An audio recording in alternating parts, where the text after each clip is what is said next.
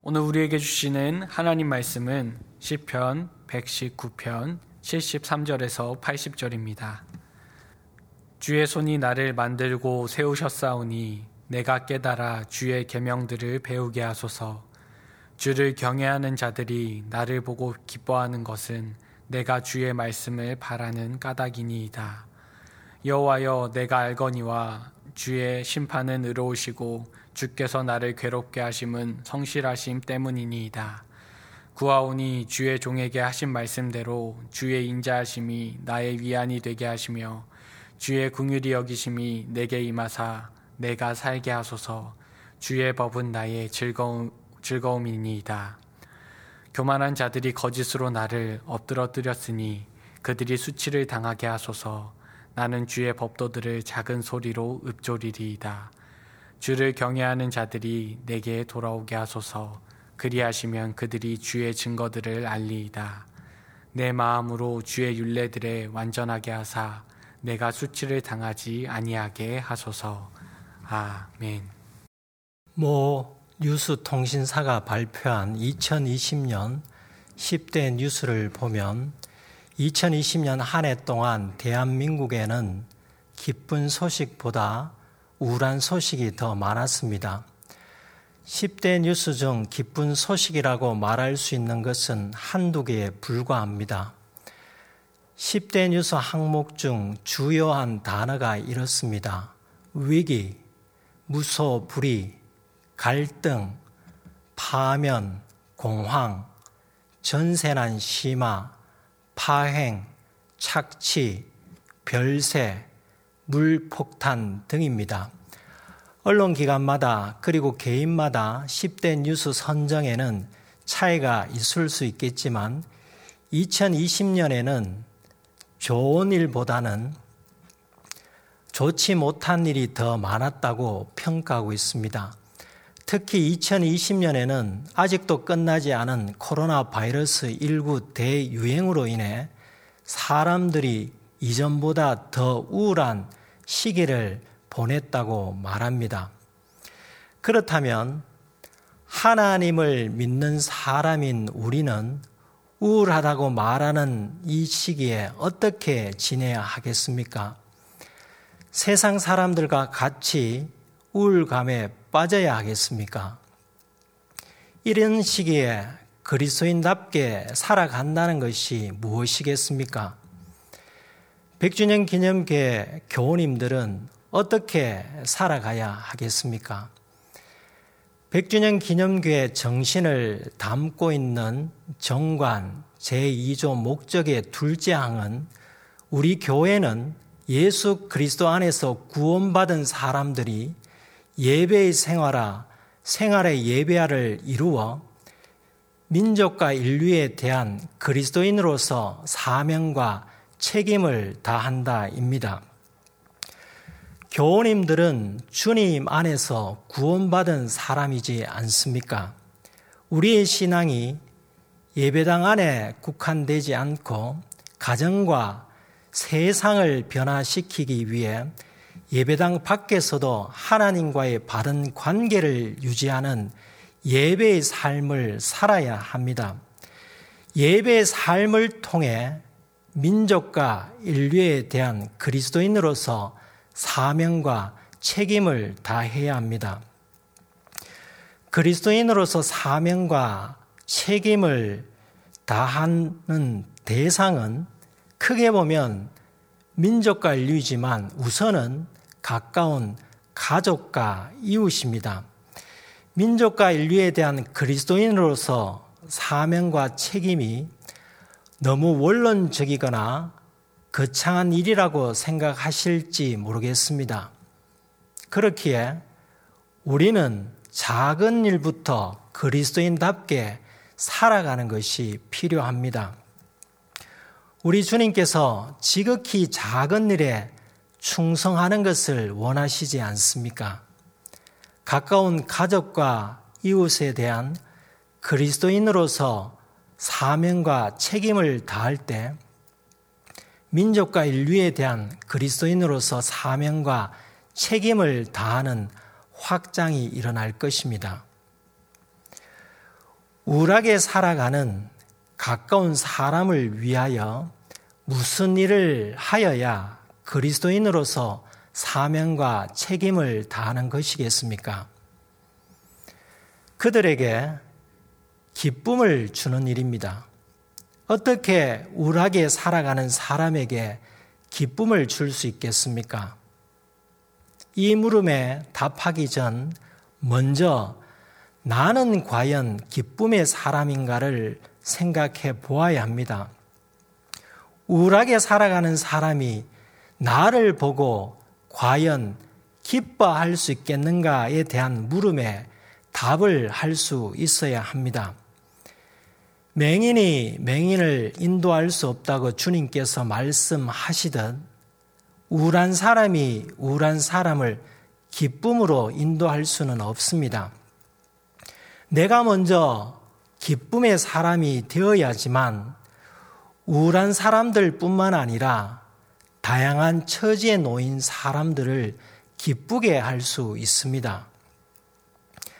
그렇다면 내가 어떻게 기쁨의 사람이 될 수 있겠습니까? 그리고 내가 어떻게 타인에게 기쁨을 줄 수 있겠습니까? 본문의 시인처럼 하나님의 말씀을 바라는 사람이 되어야 합니다. 74절을 보겠습니다. 주를 경외하는 자들이 나를 보고 기뻐하는 것은 내가 주의 말씀을 바라는 까닭이니다. 우리가 사회 관계망에 있는 모든 사람을 기쁘게 할 수 있겠습니까? 78절을 보면 시인을 보고 기뻐하지 않는 사람들이 있었습니다. 이렇듯 우리가 모든 사람에게 기쁨이 될 수는 없습니다. 잠언 29장 27절 하반절에 바르게 행하는 자는 악인에게 미움을 받느니라고 증가하고 있습니다. 바르게 행하는 사람은 악인에게 기쁨이 될 수 없습니다. 이는 선과 악이 조화를 이룰 수 없기 때문입니다. 그런데 모든 사람은 아니지만 많은 사람을 기쁘게 할 수는 있습니다.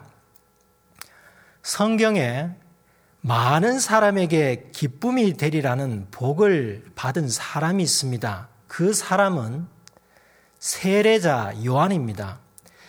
요한이 태어나기 전 천사가 요한의 아버지 사가랴에게 나타나 아들을 낳게 해주겠다고 말하며 아이 이름을 요한이라고 지어 주었습니다.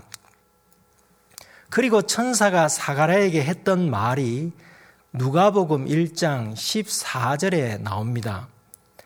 너도 기뻐하고 즐거워할 것이요 많은 사람도 그의 태어남을 기뻐하리니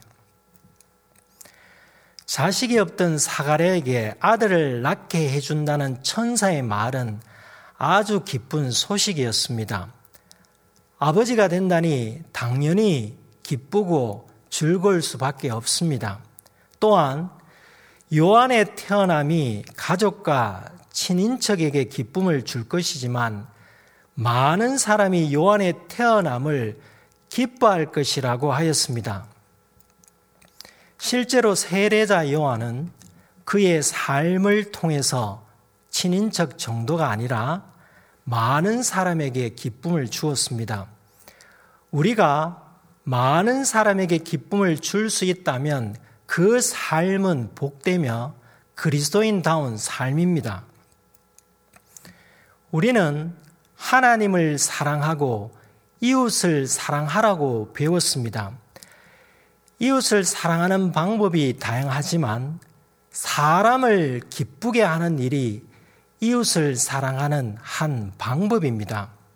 이처럼 사람을 기쁘게 하며 사람을 사랑하는 삶이라면 그것은 하나님을 기쁘시게 하며 하나님을 사랑하는 삶입니다. 세례자 요한의 태어남으로 많은 사람들이 기뻐하였는데 그 이유는 요한의 생애에 했던 일과 연관이 있습니다. 요한의 일은 주님의 길을 예비하는 일이었습니다.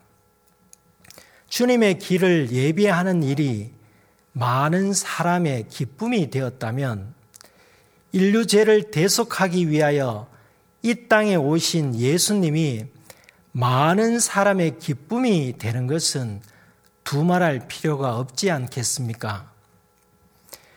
죄에 빠져 헤어나오지 못했던 암흑 시대에 말씀이신 예수님은 복음이자 기쁜 소식이셨습니다. 예수님이 곧 기쁨입니다. 기쁨의 예수님을 마음에 온전히 모셔서 기쁨의 사람이 되었다면 다른 사람을 기쁘게 하는 사람이 되어야 합니다. 사람들에게 주님을 전함으로 사람들을 기쁘게 해야 합니다. 주님을 전하는 것은 입술로만 아니라 삶으로도 가능합니다. 시편 119편 시인의 삶은 어떠했겠습니까? 시인은 사람들에게 기쁨을 주었습니다. 시인을 보고 기뻐하는 사람들은 주님을 경외하는 사람들이었습니다. 시인은 63절에서 자신은 주님을 경외하며 주님의 말씀을 따르는 사람들의 친구라고 고백하고 있습니다.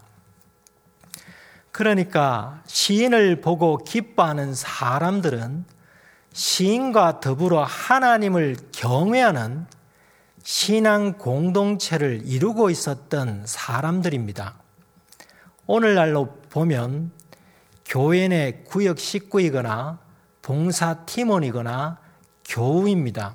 또는 회사나 학교 내 신우의 사람이거나 기독교 단체 사람입니다.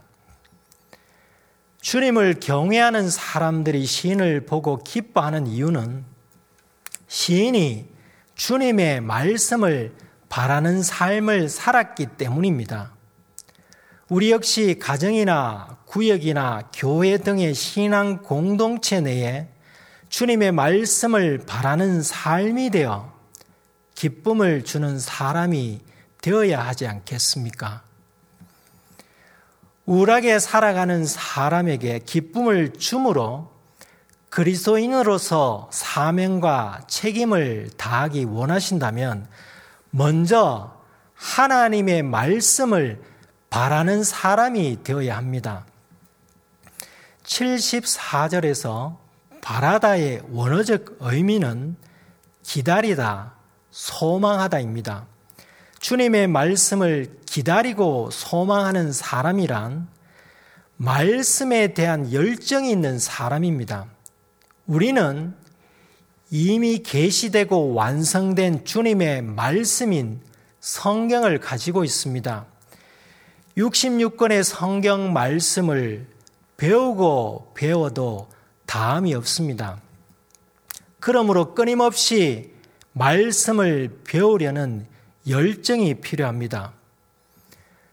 주님의 말씀에 대한 열정이 한순간이나 단시일에 끝나서는 되지 않습니다. 평생 그 열정을 가져야 합니다. 우리가 아무리 오랜 시간 동안 말씀을 배운다고 해서 주님의 마음과 일치할 수는 없습니다. 그렇기에 우리는 평생 주님의 말씀을 바라고 배우며 주님을 닮아가야 합니다. 시인의 이러한 마음이 80절 앞부분에 있습니다.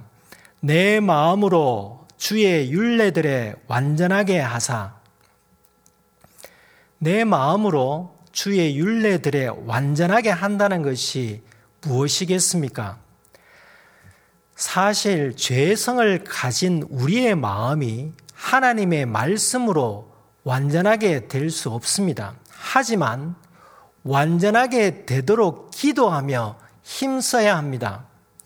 예수 그리스도 안에서 구원받은 사람, 그리스도인으로서 민족과 인류에 대한 사명과 책임을 다하려면 마음으로 하나님의 말씀에 완전하게 되도록 성화의 삶을 살아야 합니다. 성화란 거룩하신 주님을 닮아가는 과정입니다.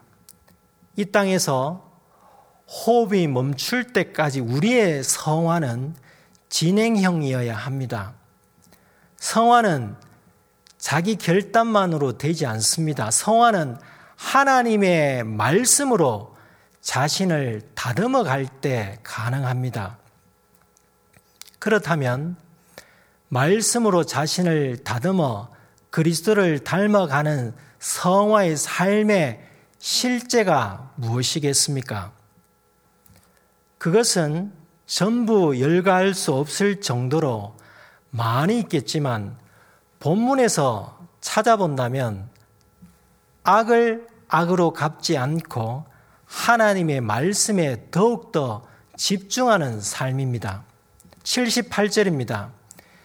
교만한 자들이 거짓으로 나를 엎드려뜨렸으니 그들이 수치를 당하게 하소서.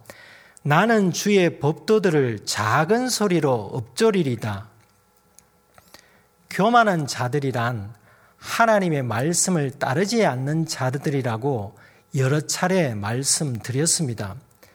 교만한 자들이 시인을 넘어뜨렸습니다. 밀어서 넘어뜨린 것이 아니라 거짓으로 넘어뜨렸습니다. 시인이 교만한 자들의 거짓으로 넘어진 일이 무슨 일인지 본문에서 추론해 본다면 신앙 공동체에 있는 사람들이 시인을 떠난 일입니다. 79절 상반절의 시인의 기도입니다. 주를 경외하는 자들이 내게 돌아오게 하소서. 74절에서 주님을 경외하는 사람들이 시인을 보고 기뻐하였는데 어느 날 주님을 경외하는 사람들이 시인을 떠났습니다. 그 이유는 교만한 자들이 시인에 대한 거짓말을 퍼뜨렸기 때문입니다. 신앙 공동체 내에 거짓을 유포하는 자들을 경계해야 합니다. 사도 바울은 로마서 말미에 교활한 말과 아첨하는 말을 주의하라고 당부하고 있습니다. 교활한 말과 아첨하는 말은 진실에서 벗어난 거짓이 가미된 말입니다. 사도 바울이 교활한 말과 아첨하는 말을 하는 사람이 누구인지를 알려주었습니다. 그들은 주님의 가르침을 거스르는 자들입니다. 바울은 거짓되고 과장된 말로 교회 내 순진한 사람들을 미혹하지 못하도록 주님의 가르침을 거스르는 자들을 경계하고 결별하라고 권면합니다. 그 이유는 교우들이 거짓에 넘어지는 것을 방지하기 위함이기도 하지만 거짓으로 인해 교회의 분쟁이 일어나는 것을 방지하기 위함입니다. 주님을 경외하는 사람들을 넘어뜨리는 자의 특징이 있습니다. 먼저 그들 자신이 거짓을 진실이라고 믿습니다. 그리고 순진한 교우들에게 거짓을 진실로 믿게 만듭니다. 리플리 증후군이라는 말이 있습니다. 리플리 증후군은 허구의 세계를 진실이라고 믿고 거짓된 말과 행동을 상습적으로 반복하는 반사회적 성격 장애를 뜻하는 용어입니다. 성취 욕구가 강한 무능력한 개인이 마음속으로 강렬하게 원하는 것을 현실에서 이룰 수 없는 사회 구조적 문제에 직면했을 때 많이 발생한다고 합니다. 그리고 자신의 욕구를 충족시킬 수 없어 열등감과 피해 의식에 시달리다가 상습적이고 반복적인 거짓말을 일삼으면서 이를 진실로 믿고 행동하게 된다고 합니다. 이처럼 거짓을 일삼는 사람은 자신을 있는 그대로 받아들이지 않습니다. 결핍에 대한 욕구를 충족하기 위해 거짓말을 일삼습니다. 그리고 거짓을 진실인 줄 믿고 행동합니다. 그런데 더 큰 문제점은 이들이 자기 일로 그치지 않는다는 점입니다. 다른 사람에게도 거짓을 진실처럼 믿도록 반복적으로 거짓말을 합니다. 여기에 순진한 사람이 넘어가기가 쉽습니다. 본문의 시인을 보고 기뻐하는 사람들이 교만한 자들의 거짓으로 인해 시인을 떠났습니다. 이처럼 하나님의 말씀을 따르지 않는 교만한 자들이 신앙 공동체를 흔들려고 합니다. 이럴 때 성화의 삶을 살아가는 사람은 어떻게 대응해야 하겠습니까? 악을 악으로 갚지 말고 하나님께 호소하며 하나님의 말씀에 더욱더 집중해야 합니다. 분별력이 없으면 괴변과 거짓에 속을 수밖에 없습니다. 분별력을 잃지 않기 위해 시인처럼 하나님의 말씀을 날마다 작은 소리로 읊조리는 묵상을 생활화해야 합니다. 78절을 다시 한 번 더 읽겠습니다. 교만한 자들이 거짓으로 나를 엎드려뜨렸으니 그들이 수치를 당하게 하소서. 나는 주의 법도들을 작은 소리로 읊조리리다. 교만한 자들의 거짓으로 인해 엎드러뜨림을 당하여도 악을 악으로 갚지 말고 하나님께 호소하는 기도를 하면 하나님께서 때가 되면 교만한 자들에게 보응해 주실 것입니다. 79절 전체를 읽겠습니다. 주를 경외하는 자들이 내게 돌아오게 하소서 그리하시면 그들이 주의 증거들을 알리다. 하나님께서는 하나님을 경외하는 신앙 공동체, 교회를 외면하지 않으십니다. 교우들과 주변 사람들이 나를 잠시 떠날 수 있습니다. 그때 낭망하지 말고 참고 기도하며 기다려야 합니다. 힘들 때일수록 말씀에 집중하고 말씀대로 살아가면 언젠가 진실이 밝혀지고 그들이 돌아올 것입니다. 그러면 그 일이 말씀의 증거가 될 것입니다. 주님을 경외하는 자들이 신앙 공동체로 돌아오면 그들이 주님의 증거를 알 것이라는 말의 뜻은 시인이 돌아오는 사람에게 하나님의 말씀을 알도록 직접 가르친다는 것일 수 있고 또는 시인이 악을 악으로 갚지 않는 성화의 삶을 그 사람들이 보고 주님의 증거들의 참뜻이 무엇인지를 아는 것일 수 있습니다.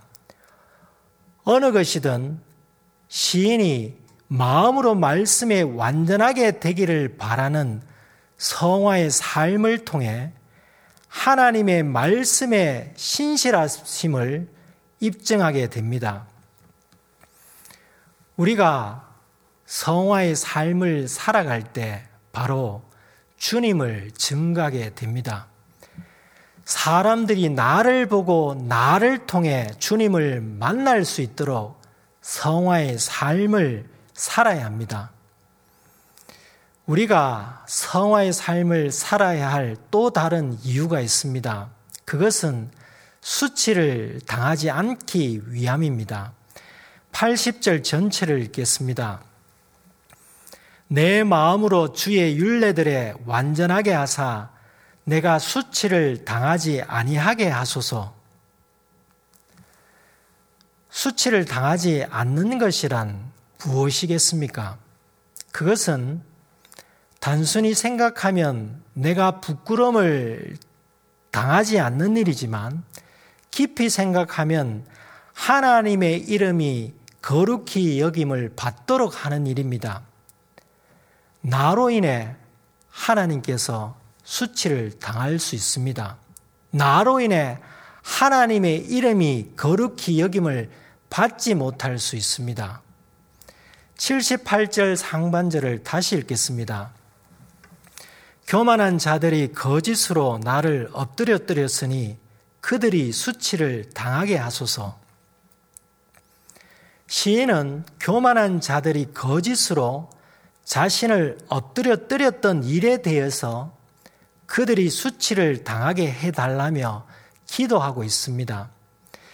교만한 자들이 수치를 당해야 하는 이유는 교만한 자들의 거짓 때문입니다. 거짓은 교만으로부터 오고 교만은 하나님의 말씀을 멀리할 때 옵니다.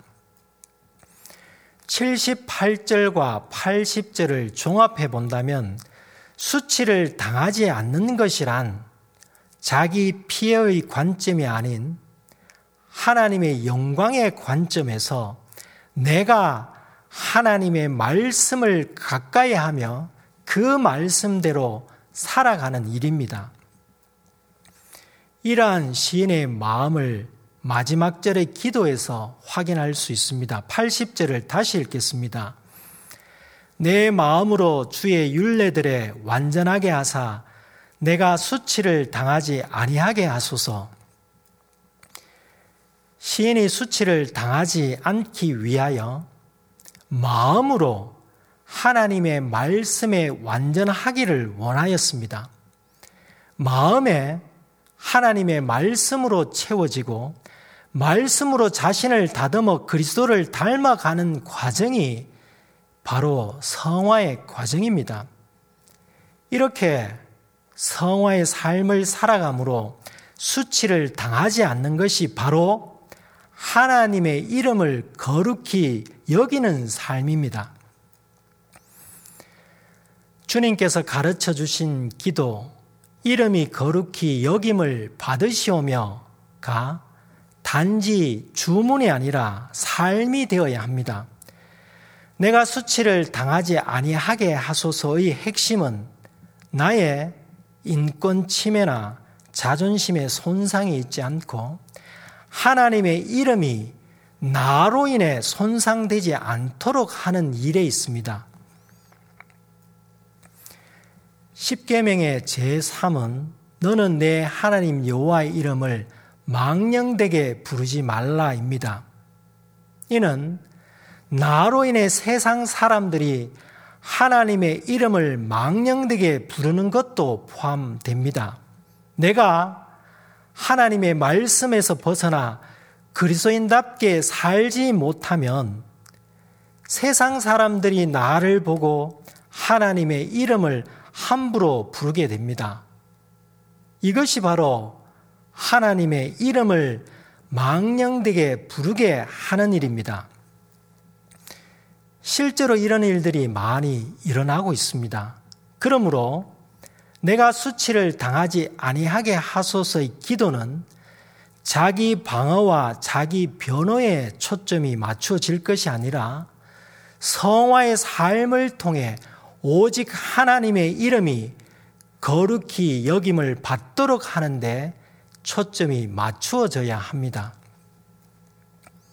우리가 말씀으로 자신을 다듬어 그리스도를 닮아가는 성화의 삶을 살아가면 그 결과 하나님을 기쁘시게 하는 것은 물론이거니와 사람을 기쁘게 합니다. 사람을 기쁘게 하는 일이 그리스도인으로서 사명과 책임입니다. 로마서 15장 2절을 보면 우리 각 사람이 이웃을 기쁘게 하라고 요구하고 있습니다. 여기서 이웃은 가족과 교우를 포함합니다. 2020년 한 해 동안 많은 일이 사람들을 우울하게 만들었다고 평가하지만 우리 그리스도인들은 우울해질 이유가 없습니다. 어떤 상황에서도 구원의 은혜, 구원의 기쁨을 누리시기 바랍니다. 암흑시대 예수님께서 이 땅에 오심이 복음이자 기쁜 소식이었습니다. 2000년 전에 살았던 사람들에게만 예수님이 복음이자 기쁜 소식이 아니라 지금 우울한 시대를 살아가는 사람들에게도 예수님께서 복음이자 기쁜 소식입니다. 말씀이신 예수님, 복음의 핵심이신 예수님을 내 마음으로 완전하게 모시기 바랍니다. 내 마음이 구원의 기쁜 소식인 복음으로 가득 채워진다면 나를 보고 누가 기뻐하지 않겠습니까? 주님을 경외하는 사람들 뿐만 아니라 우울하게 살아가는 사람들이 하나님의 말씀을 따르며 성화의 삶을 살아가는 나를 보고 기뻐할 것입니다. 2020년에 무근해를 보내고 진정한 의미의 새해를 맞이하기 위하여 말씀의 기쁨을 전하는 사명자가 되시기 바랍니다. 그래서 우리 교회가 민족과 인류에 대한 그리스도인으로서 사명과 책임을 다하는 교회가 되길 원합니다. 기도하시겠습니다. 하나님 아버지, 2020년 한 해도 변함없는 은혜를 베풀어 주시며 인도하여 주셔서 감사드립니다. 하지만 나의 힘이신 여호와를 온전히 신뢰하지 못하며 환경에 함몰되어 기쁨을 잃고 살았음을 용서하여 주시옵소서. 저희의 한 사람 한 사람을 만들고 세우신 창조주 하나님을 깊이 생각하며 하나님의 말씀을 끊임없이 배우고 소망하는 마음을 가지게 하시옵소서. 하나님을 경외하는 사람들이 시편 119편의 시인을 보고 기뻐한 것이 시인이 하나님의 말씀을 바라는 이유였음을 기억하여 저희가 먼저 하나님의 말씀으로 기쁨을 누리게 하시옵소서. 나아가 우울하게 살아가는 사람, 그리고 가족과 교우와 이웃에게 기쁨을 주는 사람이 되게 하시옵소서. 이를 위하여 마음으로 하나님의 말씀에 완전하게 되도록 기도하며 하나님의 말씀을 바라고 하나님의 말씀으로 자신을 다듬어 예수 그리스도를 닮아가는 성화의 삶을 살아가게 하시옵소서. 그리하여 그리스도인으로서 민족과 인류에 대한 사명과 책임을 다하는 100주년 기념 교회가 되게 하시옵소서.